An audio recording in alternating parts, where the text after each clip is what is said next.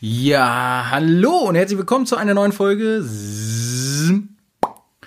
Heute, vielleicht habt ihr es schon mitbekommen, äh, bin ich alleine.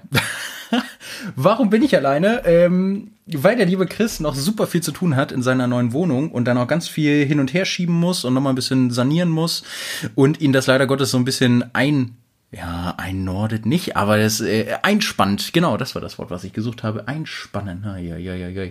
Ja, äh, ihr dürft heute mit mir als eine Art Lückenfüller ähm, Vorlieb nehmen oder müsst mit mir Vorlieb nehmen, wenn ihr das hier anhört und hören möchtet. Ähm, ich habe mir was Schönes überlegt. Ich dachte, ich erzähle mal so ein bisschen, was in der Offroad-Szene so ein bisschen abgeht. Und zwar war es ganz interessant, dass äh, einige große Leute äh, gewechselt haben zu anderen Herstellern und vielleicht kann ich da auch so ein bisschen was zum Hintergrund erzählen beziehungsweise wie sich das Ganze allgemein verändert hat. Und ich würde auch gar nicht lange um den heißen Brei herumreden. Äh, ich leg einfach mal los. Und zwar, ich glaube, das größte schlichtweg, was 2020 kam, äh, war die Übernahme von KTM äh, beziehungsweise die Übernahme von Gasgas durch KTM. So ist es deutlich besser ähm, ausgesagt.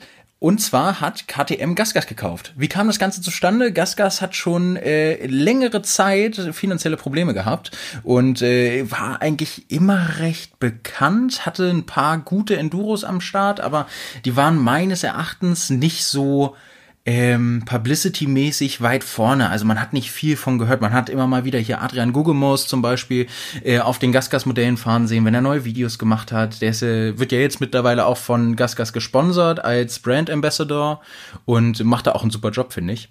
Aber man hat davor nicht sonderlich viel von Gasgas gehört. Genau. Und dann hatte ich nämlich schon mitbekommen über drei, vier, fünf Ecken, dass aufgrund von vielen Investitionen und Co., also mal um ein Beispiel zu nennen, wie gesagt, das ist jetzt Hörensagen, das kann auch ein bisschen Gossip-Talk sein, ähm, dass Gasgas jeden äh, Gasgas-Importeur in Deutschland einen eigenen Transporter gestellt hat. Was ich total geil finde, aber was wahrscheinlich so viel Kohle gekostet hat, das will ich mir einfach gar nicht vorstellen.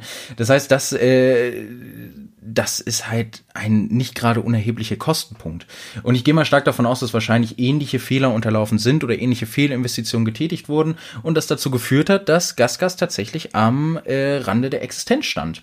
Und KTM ist dann hergekommen und hat sich, er hat Gasgas aufgekauft und äh, hat da auch gleich im selben Zuge ein paar Fahrerwechsel veranlasst, was sehr interessant ist. Denn wenn man sich mal überlegt, KTM als österreichischer Hersteller ähm, hat ja sehr viele, sehr viele Fahrer unter Vertrag.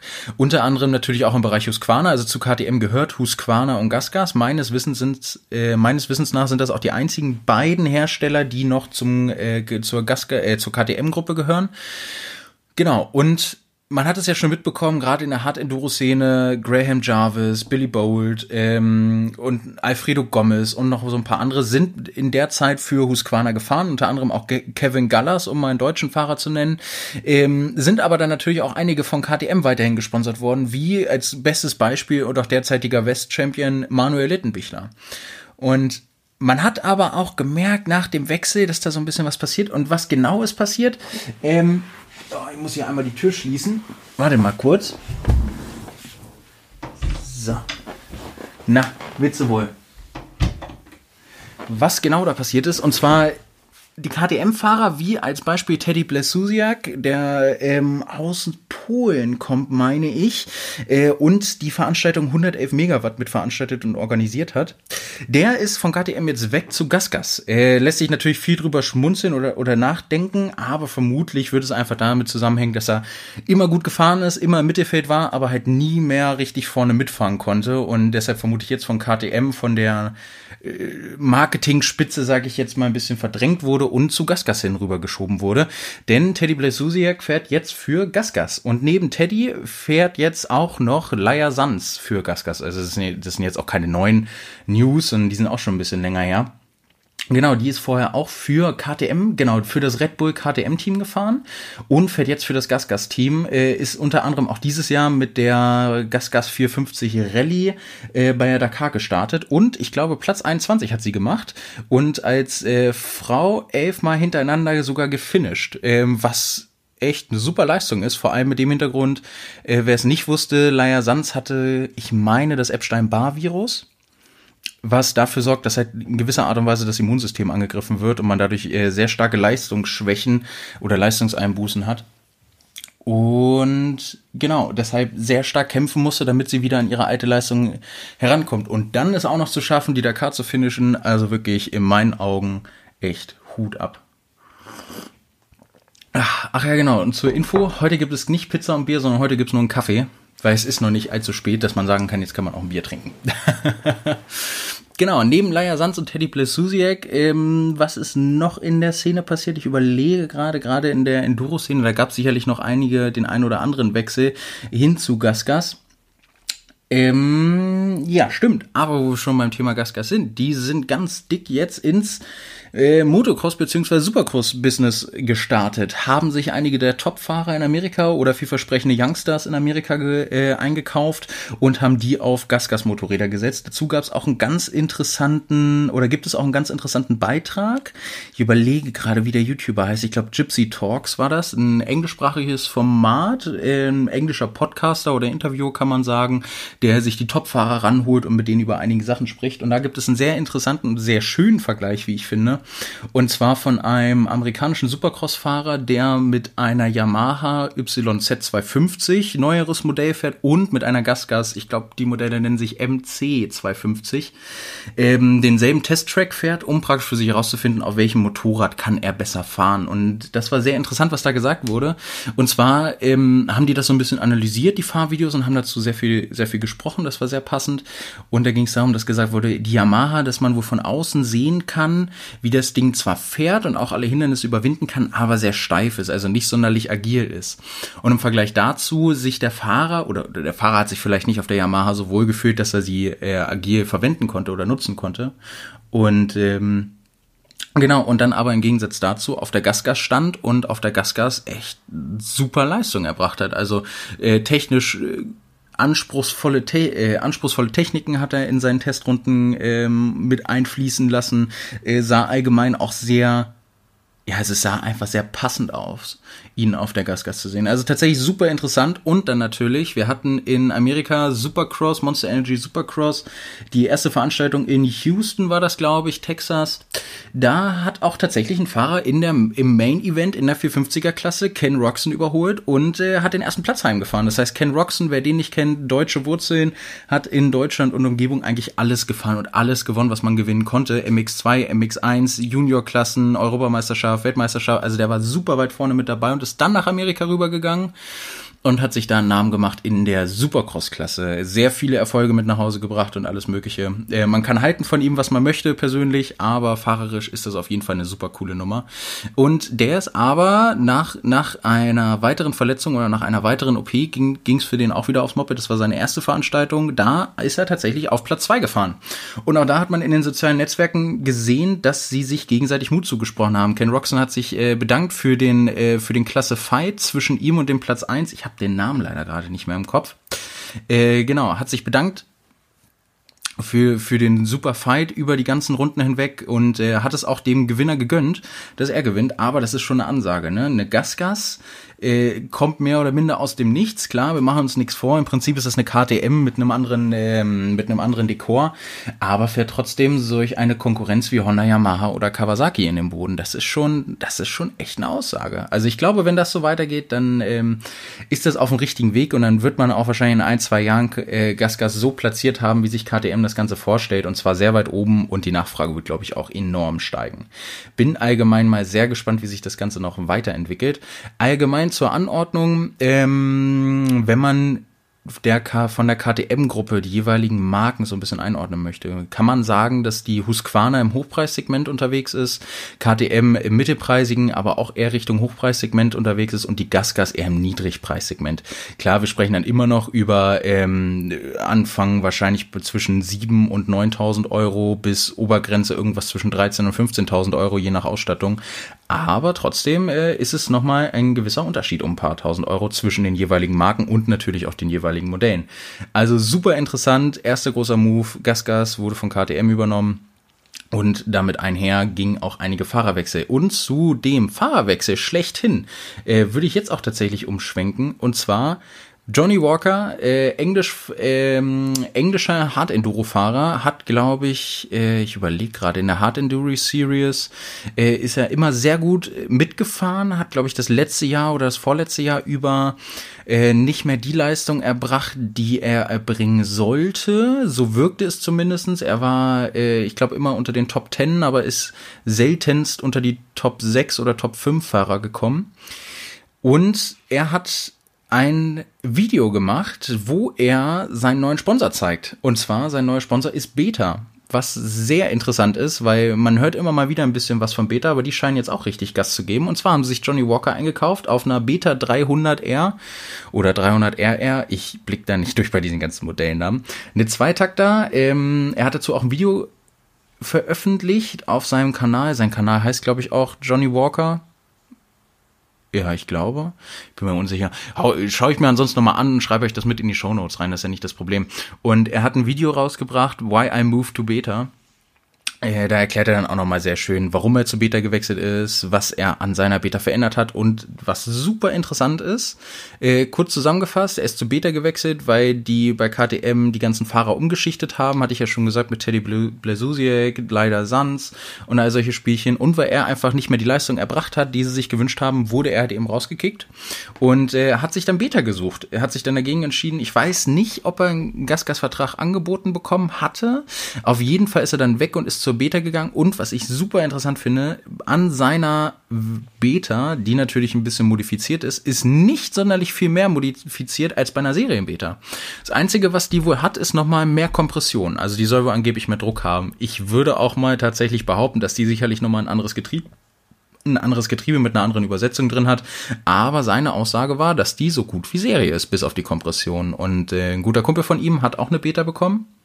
Und der ist die Komplettserie gefahren. Und die sind zusammen, haben sie Motocross-Tag gemacht und haben da auch ein Video zugemacht, wo sie dann auch ein bisschen drüber schnacken. Und der Kumpel von dem Johnny, der hat zum Beispiel nichts an der Maschine gemacht, rein Serie und die knallen damit rum, jenseits von Gut und Böse. Also ich muss echt sagen, ich bin super, super erstaunt, was ähm, Beta da geleistet hat. Also auch wenn ich immer noch einen gewissen Gräuel dagegen jäge oder, oder eine gewisse Einstellung habe, ich lasse mich da gerne auch vom Gegenteil überzeugen. Und es sieht aktuell so aus, als wenn sie gerade im Enduro-Bereich richtig Fortschritte gemacht haben und es auch richtig läuft. Und das ist total eine richtig geile Nummer, die mich super freut, äh, das mit ansehen zu können, wie sich das Ganze weiterentwickelt. Wie sich das jetzt im Treibereich verhält, ist hier natürlich nochmal eine ganz andere Sache, aber im Enduro-Bereich scheinen die wirklich Fortschritte zu machen. Natürlich bin ich dann umso gespannter, was Chris sagen wird, wenn Chris, äh, wenn Chris Maschine auch mal wieder da ist, beziehungsweise endlich ankommt und er sie abholen darf. Mal gucken. Also, pff, das könnte, glaube ich, echt richtig interessant werden. So, ich überlege gerade. Wir haben neben den neben den ganzen Enduro-Geschichten, was gibt es denn noch für Neuerungen weg von Enduro und zwar hin zum Trail? Wir haben im Trailsport eine Neuerung und zwar sind endlich die E-Starter mit dabei. Jetzt denken sich einige echt, Alter, das kann doch nicht wahr sein. E-Starter im Trailbereich, braucht man das wirklich? Braucht man das wirklich? Äh, ich bin der Meinung, nein, braucht man nicht ist ein nettes Gimmick, ist auch lustig. Letztlich haben sie das wahrscheinlich mit eingebaut, weil sie gesagt haben, ja, die machen da so ein bisschen, wie kann man das sagen? Was machen sie? Die machen da so ein bisschen, versuchen halt irgendwas Neues sich, sich auszudenken, weil sie vielleicht nicht großartig Gewicht ersparen konnten, haben sie gesagt, geil, wir machen jetzt einen E-Starter ran. Braucht bestimmt jeder, wie jeder haben. Hat, glaube ich, zur Folge, dass das Ding Tausender mehr kostet. Aber das ist nichtsdestotrotz ist das schon eine richtig lustige Geschichte. Oh, herrlich. Wirklich herrlich. Ähm, ja, Dreisport ansonsten, großartige Wechsel sind gekommen. Ähm, unter den spanischen Fahrern hatten wir zwei ein Geschwister-Team. Ähm, boah, wie hieß er? Michael Jellabert und Aniol Gelabert, irgendwie sowas war das, glaube ich. Ey, ich kann, also wenn die, wenn die Namen falsch ausgesprochen sind, lasst mir bitte eine Sprachnachricht zukommen, wie es richtig ausgesprochen ist, dann kann ich das vielleicht noch irgendwann mal mit anbringen. Aber genau, auf jeden Fall sind die beiden in 2020 äh, vom Vertigo unter Vertrag genommen worden und waren so mehr oder minder das Steckenpferd, weil gesagt wurde, ey, wir haben hier ein Geschwister, ein Geschwisterteam und die fahren sogar auf einem relativ guten Niveau, wo man sagen kann, ey, das lässt sich sehen. Ja, dann kam 2020 ja das ganze Corona-Thema auf und äh, Vertigo hat sich dazu entschieden, die beiden Fahrer herauszukicken, kurz vor der ersten äh, WM-Veranstaltung. Also ist echt nicht viel, lag echt nicht viel Zeit zwischen. Genau, haben sie rausgeschmissen, weil sie sich auf äh, Jaime Busto konzentrieren wollten, der aktuell ja, man kann schon sagen, also der größte Rivale von Adam Raga auf jeden Fall mit ist und auch einer der Rivalen ist, die Tony Bu tatsächlich mal das Treppchen aber, äh, aberkennen können. Irgendwann äh, bin ich auch mal sehr gespannt, wie das läuft. Genau, und die beiden saßen dann mehr oder minder auf der Straße. Ähm, Michael Gelabert hat durch die Hilfe von Hippie Racing tatsächlich Finde ich eine super coole Nummer. Hippe Racing ist ein deutsches äh, Dreisportteam mit Georg Hippe an der, an der Spitze, die praktisch junge Fahrer unterstützt sich, äh, und an den ganzen WM-Tumult oder WM-Zirkus, sage ich jetzt mal, auch mit teilnimmt, mit ein paar Fahrern. Und äh, haben ihn dann mit unter Vertrag genommen, erstmal für das, dass er überhaupt ein Dach über dem Kopf hat und haben ihn dann auch tatsächlich bei Gasgas untergebracht und bei Gasgas wurde er jetzt auch 2021 mit übernommen, was ich total cool finde und der Kerl fährt auch echt verdammt gut auf dem Ding. Dann daneben haben wir dann noch seinen, seinen Bruder Anjol, der ist 2020 dann nach Vertigo für TRS gefahren. Äh, TRS ist die Marke von Jordi Tarres. Jordi Tarres ist so äh, ein sehr bekannter Dreifahrer und mehrfacher Weltmeister aus Spanien. Das war, glaube ich, so Ende 80er, Anfang 90er, irgendwie sowas in dem Dreh muss das sein. Also eine Ikone gerade da in Spanien. Und der hat dann irgendwann angefangen, selber Motorräder zu bauen. Zuerst unter dem, ähm, zuerst mit seiner ersten Motorradmarke Yotagas da ist aber nicht so viel bei rumgekommen. Da gibt es einige Modelle heute noch auf dem Markt. Die wird auch so ein bisschen stiefmütterlich weitergeführt. Ähm, war nicht so der, sonderlich interessant, sah designtechnisch sehr ansprechend aus, aber ähm, was man von der Geometrie gehört hat, hat sich das nicht sonderlich unterschieden zu Gasgas oder Beta. Genau, er ist dann zu TRS gewechselt, ist dann aber zwischen 2020 auf 2021 wieder gewechselt und zwar fährt er jetzt auch für Beta. Und das ist sehr interessant, weil man da mal gucken kann, was dabei rauskommen wird äh, wie sich das Ganze weiterentwickeln wird. Beta scheint momentan echt auf dem Vormarsch zu sein mit Gasgas zusammen. Im Dreisport müsst ihr euch vorstellen, gerade im WM-Zirkus sind eigentlich so die Marken mittlerweile äh, Honda Montesa, das, das äh, Motorrad von der Marke, wo, die ich auch fahre im Treibereich. Dann haben wir Gasgas natürlich, aber Gasgas ist, glaube ich, nicht sonderlich an der Spitze gewesen im letzten Jahr, war, glaube ich, aber immer unter den Top 5, wenn ich mich nicht ganz täusche. Dann haben wir noch ähm, TRS oben an der Spitze. Adam Rager, ein äh, mehrfacher Vize-Weltmeister, fährt für TRS mit oben an der Spitze, also war auch oft mit auf dem Treppchen. Jaime Busto, von dem ich vorhin schon gesprochen habe, der mit der Vertigo oder für Vertigo fährt, der ist, oh, ich glaube, der hat sogar einen WM-Lauf letztes Jahr gewonnen wenn ich mich nicht ganz täusche. Ähm, ja, und dann haben wir im Prinzip ein bisschen abgeschlagen, aber auch manchmal unter den Top 5 mit dabei Beta ähm, mit im Kader und das war's tatsächlich größtenteils. Ähm, sowas wie Scherko, Scorpa oder ähnliches, die fahren tatsächlich eher weiter hinten mit, sind meistens so in den Top 10 oder noch einen Ticken weiter hinten. Und äh, letztlich, wenn man ehrlich, sind, ehrlich ist, viel mehr Auswahl hat man auch nicht großartig bei den drei Sportmarken. Ähm, was aber sehr interessant ist, und zwar um bei Beta zu bleiben, die haben jetzt natürlich auch einige Neufahrer mit dazu bekommen im Enduro-Bereich und im Trail-Bereich, aber es gab gerade bei äh, alten Hasen, nenne ich es jetzt mal, aus dem englischen Bereich auch einige Wechsel weg vom Trailsport. Und zwar haben sich James Dable und Jack Price, ist glaube ich der andere Name, ähm, Genau, die haben sich aus dem Dreisport verabschiedet und die wird man aber vermutlich im Endurosport wiedersehen. Denn der Klassiker schlechthin, wenn du im Dreisport nicht mehr irgendwie großartig was reißen kannst, gehst du zum Endurosport und reißt da was. Das ist schon sehr, sehr witzig. Also wer den, äh, wer das Ganze so ein bisschen verfolgen will, James Stable kann ich da sehr, ähm, sehr ans Herz legen und über den findet man im Prinzip auch alle anderen, die großartig in England unterwegs sind. James wie James Bond geschrieben vom Vornamen her und Dable D-A-B-I-L-L kann ich super ans Herz legen. Schaut da gerne mal rein. Der ist auf Instagram, hat auch ein paar Videos, glaube ich, mit auf YouTube gemacht. Ähm, ist echt eine super Nummer und äh, ist, ist, ist auch ein sehr, sehr angenehmer Zeitgenosse, sage ich jetzt mal. Ja, das heißt, wir haben tatsächlich große Wechsel im Endurosport von der einen Marke zur anderen Marke, wie sich das Ganze neu aufgeteilt hat. Äh, wir haben im Trailbereich einige Wechsel gehabt die aber tatsächlich nicht sonderlich überraschend waren. Ähm, was sehr überraschend war, ist natürlich jetzt äh, Gasgas als Marke auf dem Vormarsch und äh, auch die Beta als Marke, gerade im Enduro-Bereich und im Trail-Bereich, wie sich das weiterentwickelt wird, bin ich mal sehr gespannt, was das wird. Ähm, und man kann, glaube ich, auch mal sehr gespannt werden auf die, äh, sehr gespannt bleiben auf die ganzen neuen Modelle, die kommen. Mal schauen. Also für den Trail-Bereich erwarte ich tatsächlich nichts Großes. Ich habe es ja schon gesagt, TRS hat jetzt den E-Starter mit dabei. Ich glaube, bei den anderen wird nicht, wird sich nicht sonderlich viel geändert haben, außer vielleicht hier und da mal eine kleine Änderung im Bereich äh, der Gewichtsersparnis oder mal ein bisschen Geometrie geändert, aber ich glaube nicht viel, ähm, oder zumindest nicht so viel, wie es damals bei Beta war, als sie von der von dem Revolution-Modell auf den Evolution-Modell gewechselt sind. Das war von 2008 auf 2009. Also könnt ihr euch gerne mal angucken. Ist äh, ganz interessant, um da kurz einzuhaken.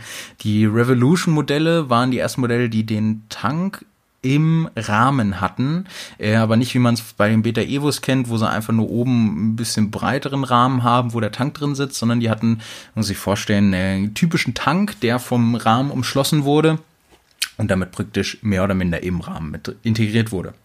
Ähm, was die Beta-Refs sehr besonders gemacht hatten, die waren super tief. Für eine Dreimaschine eigentlich viel zu tief, hatten den Vorteil, dass sie dadurch einen super niedrigen Schwerpunkt hatten, der, der dafür sorgte, dass man gut zirkeln kann, ähm, gut um die Kurven gekommen ist, eigentlich immer relativ gut viel Grip hatte, unter anderem auch ein, äh, ich glaube sogar mein erstes Dreimotorrad.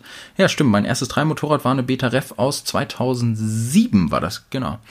Ähm, die Mopeds sind super zum Anfang, gerade um Gleichgewichtsübungen zu machen oder ähnliches, aber man setzt halt bei den kleinsten Hindernissen, wenn man hoch oder runter fährt, setzt man eigentlich immer auf. Also das ist echt schon eine Nummer und gerade wenn man sich dann die älteren äh, Wettbewerbsvideos anguckt, wie die da mit den Beta-Refs gefahren sind, die Hindernisse, da denkt man sich auch so, meine Güte, ey, mit solchen Kloppern so niedrig, dann irgendwelche Sachen anzuspringen oder sonst, also Hut ab, hätte ich nicht erwartet. Genau, und dann kam 2009 das Evolution-Modell, was sich ganz deutlich dadurch auszeichnete, dass es höher gelegt war. Also man hatte nicht mehr einen tiefen, sondern einen relativ hohen Schwerpunkt. Das Motorrad war, ist äh, schmaler geworden. Ich glaube, der Radstand hat sich einen Ticken verändert. Im Motor haben sie Kleinigkeiten geändert. So wie es sonst auch immer ist, funktioniert der Motor, ändert, ändert man eigentlich nicht sonderlich viel, sondern tastet sich dann Stück für Stück über die Jahre und die Modelle hinweg ran an ähm, die neuesten State of Arts, nenne ich es jetzt mal um dann darüber so ein bisschen zu schauen, wie sich das Ganze weiterentwickelt. Äh, ja, so ging, so zieht es, hat sich das Ganze dann eigentlich durchgezogen bis zu den heute, heutigen Evolution-Modellen. Ich bin gespannt, was irgendwann mal nach der Modellreihe Evo kommt. Ich glaube, das dauert noch so drei, vier, fünf Jahre, bis sie das ganze Thema richtig ausgeschlachtet haben. Aber weil nichtsdestotrotz, glaube ich, sehr interessant. Ja, ähm, zum Schluss würde ich tatsächlich noch mal einmal kurz auf die Dakar 2021 zu sprechen kommen. Ähm, mit Chris würde ich darüber auch noch mal ausführlicher sprechen. Aber so ein bisschen angeteasert, äh, Toby Price äh, konnte dieses Jahr die Dakar nicht zu Ende bringen. Wer es nicht mitbekommen hat, er ist, glaube ich, irgendwie zwei, drei Etappen vor Ende gestürzt und äh, hat sich, meine ich, den Arm gebrochen, wenn ich mich nicht ganz täusche. Sehr traurig, weil er geführt hat, gerade auch ähm, mit einem wirklich gebrochenen Reifen. Also sowas habe ich auch noch nie gesehen. Der Reifen ist, da, da war kein Loch drin, der war nicht äh, punktiert oder sowas, sondern der ist gerissen. Wirklich gerissen. Die komplette Flanke war einmal wirklich durchgeschnitten. Es sah aus, als wenn er mit einem Messer irgendwie ein Brot durchschneidet, so unter dem Motto. Und da er den Reifen nicht tauschen konnte, musste er den mit Kabelbindern und Ducktape fixen. Hat er gemacht und es hat tatsächlich funktioniert. Also äh, ich hätte nicht erwartet, dass er damit ins Ziel kommt, aber er hat es geschafft. Äh, da kann ich euch empfehlen, die ähm, Dakar, den Dakar YouTube-Channel euch anzugucken und da mal so ein bisschen durchzustöbern. Ich habe nicht mehr genau im Kopf, wann das war, aber ich glaube, das ist sogar ein eigenes Highlight, wie man Toby Price da sieht, wie er den Reifen flickt. Gibt's vielleicht sogar bei Red Bull Bike, das kann auch gut sein. Sehr lustig mit anzusehen, wie sie mit kleinsten Mitteln versuchen, das Bestmöglichste rauszuhauen. Ja, äh, unter anderem war dann neben Toby Price, wer war denn das? Ich glaube Sam Sunderland, wenn ich mich nicht ganz täusche, der ist auch für KTM gefahren ähm, ist über den Lenker gegangen und hat sich die Lippe punktiert oder sowas oder die Unterlippe. Ich glaube, er hat sich irgendwie ein Loch reingeschlagen und auch ganz schön fieses. Also das war richtig, äh, richtig durchlöchert wohl. Und der ist dann in, äh, der ist dann ins Biwak gekommen, hat sein Moped abgestellt, wollte dann los zum Arzt und dann haben ihnen die Organisatoren gesagt, wenn du jetzt gehst, äh, darfst du nicht mehr zurückkommen und dein Bike für morgen präparieren. Das heißt, du musst es jetzt machen. Und der hatte tatsächlich eine Acht vorne im Vorderrad und dann gibt's sehr geile Aufnahmen, wie er versucht, das Ganze mit einem, ach, jetzt fehlt mir Speichenschlüssel. Ach, lynch mich nicht, wenn das falsch ist, aber ich meine, es heißt Speichenschlüssel, ich bin mir ganz unsicher. Er hat versucht, wieder die Acht rauszunehmen und die Speichen dementsprechend wieder festzumachen, hat nicht funktioniert. Und dann hat ihm sein einer Teamkollege geholfen, hat das Moped festgehalten und Sam Sunderland oder äh, kann auch sein, dass ein anderer Fahrer war, ich meine, aber dass es Sam war, hat dann äh, ein paar Mal kräftig gegen das Vorderrad getreten. und dann die Speich wieder festgezogen. Und tatsächlich hat er es dadurch geschafft, äh, die Acht aus dem, aus dem Reifen rauszubekommen. Also ich hätte es nicht gedacht, aber es scheint tatsächlich funktioniert zu haben, was ich sehr, sehr witzig finde. Ja, ansonsten bei Dakar, ähm, einer aus der Malemoto-Klasse ist leider Gottes gestorben. Ich habe den Namen, weiß ich nicht. Chris wird da sicherlich nochmal näher drauf eingehen. Ähm, sehr, sehr tragisch, sehr emotional. Und äh, ansonsten war es eine interessante Nummer. Also im Vergleich zu den Vorjahren muss ich sagen, hatte ich Dakar dieses Jahr eher auf dem Schirm. Ich weiß nicht, ob das äh, eine subjektive Wahrnehmung ist oder ob die tatsächlich auch mehr im Bereich Medien gemacht haben. Fand ich sehr angenehm, dass man abends immer so eine Zusammenfassung vom Tag über hatte zu den ein, zu den jeweiligen Sachen, ähm, zu dem Motorradbereich, Quadbereich, LKW und Autobereich. Was ich da sehr cool fand, dass man da eigentlich immer mehr oder minder mit am Ball bleiben kann. Dazu, äh, Chris hatte mir da einen Screenshot von geschickt. Gibt's ja, glaube ich, noch die Dakar-App, wo man dann in so einem Live-Ticker ähm, alle Ergebnisse und alle Events äh, nochmal mitgeteilt bekommt, wie das Ganze so aussieht. Ja, und ansonsten, wer sich das Ganze noch, wer das Ganze noch mal ein bisschen Revue passieren lassen möchte, es gibt die Etappenzusammenfassung vom Dakar Channel und ansonsten, wer in diesen ganzen technischen Bereich, gerade von den Rallye-Autos mal so ein bisschen mehr eintauchen möchte, kann ich euch nur empfehlen, die, ähm, die kleine Videoreihe von Dirk von Zitzewitz auf dem Weberwerke-Channel, das ist echt eine geile Nummer. Der nimmt euch so ein bisschen mit hinter die Kulissen. Ähm, was ich super interessant fand, war das Thema Roadbook, dass sie das nur noch, ich glaube, eine halbe Stunde oder irgendwie, ich meine eine halbe Stunde vor Start ausgehändigt bekommen und dann eigentlich nur die Möglichkeit haben, also es meint zumindestens der Dirk, dass der, dass er es gerade gerade so geschafft hat, die ersten drei Kilometer vorzubereiten. Und ansonsten war es ein Blindflug.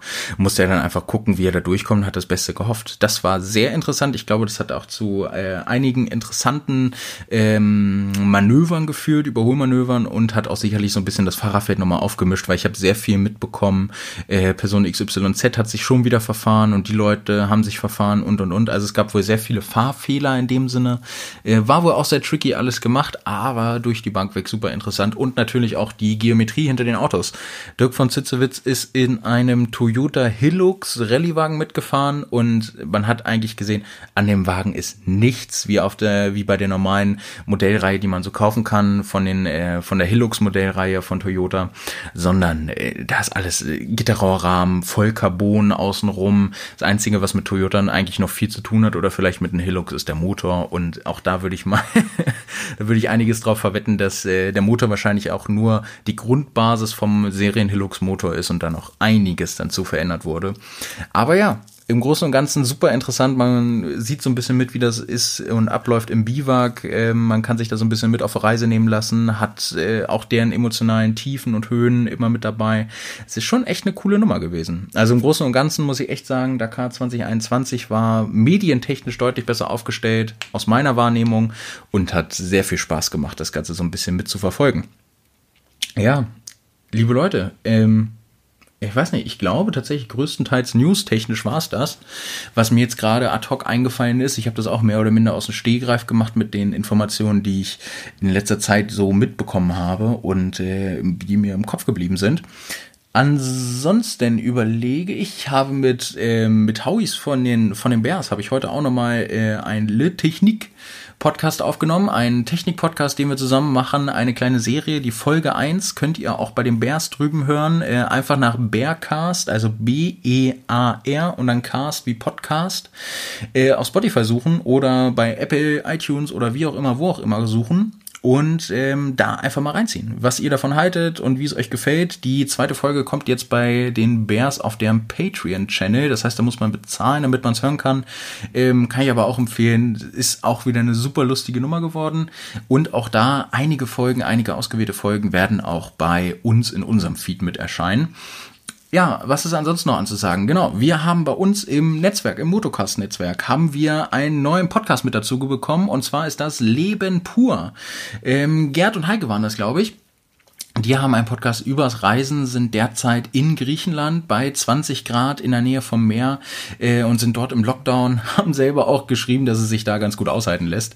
Also ähm, da könnt ihr euch auch auf jeden Fall mal vorbeischauen. Haben selber von sich gesagt, dass das Ganze eigentlich mehr was mit nur dem Reisen zu tun hat und es geht nicht unbedingt ums, ums Motorrad, aber wen das trotzdem interessiert, möchte ich das gerne ans Herz legen. Schaut mal vorbei, Leben pur. Ansonsten, genau, im Februar wird die Episode 2 ähm, von unserem Motocast kommen. Episode 1 gab es ja Anfang Januar, Episode 2 wird dann dementsprechend Anfang Februar kommen. Da werden wir die ähm, neuen Podcaster und die neuen Zugänge auch so ein bisschen vorstellen, wie eben auch Leben pur. Die werden beide mit dabei sein und werden ein bisschen von sich erzählen. Howie und ich sind mit dabei und mal gucken, wer da noch so ein bisschen Zeit und Lust hat, mit vorbeizuschauen. Ja, und im Februar geht's dann auch los mit äh, meinen ganzen äh, Projekten. Oder was heißt meinen ganzen? Im Prinzip Prinzip sind es zwei große Projekte. Einmal, wie ich schon gesagt habe, die Honda TL 125 und das zweite Projekt in dem Zusammenhang ist tatsächlich äh, einen eigenen YouTube-Channel. Ja, ich habe es Chris letztes Jahr schon äh, versprochen, dass ich das Ganze mal angehe. Ähm, habe es bisher noch nicht gemacht.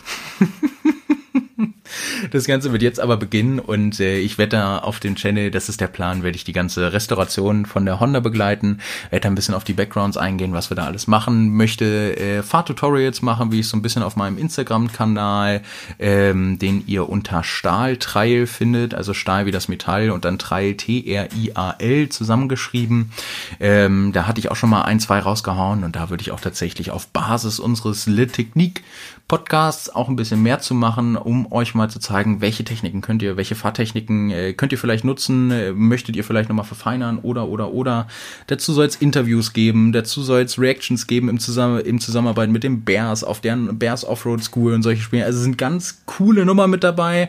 Ich habe auch noch, äh, mir geistert so eine Idee im Kopf rum, eine Art Pen and Paper zu machen im Offroad-Bereich. Äh, Pen and Paper, wer das nicht kennt, einfach mal auf YouTube suchen, ist praktisch ein äh, Pendant Pendant zu einem Videospiel, nur ohne Video, wenn man so möchte.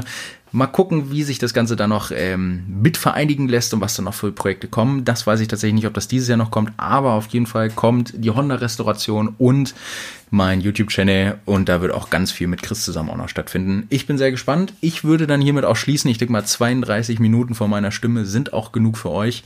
Ähm, ja, ich hoffe, das nächste Mal ist Chris wieder mit dabei. Ich hoffe, ihr bleibt alle gesund, vor allem munter, lasst euch nicht unterkriegen und passt auf, dass euch die Decke nicht auf den Kopf fällt.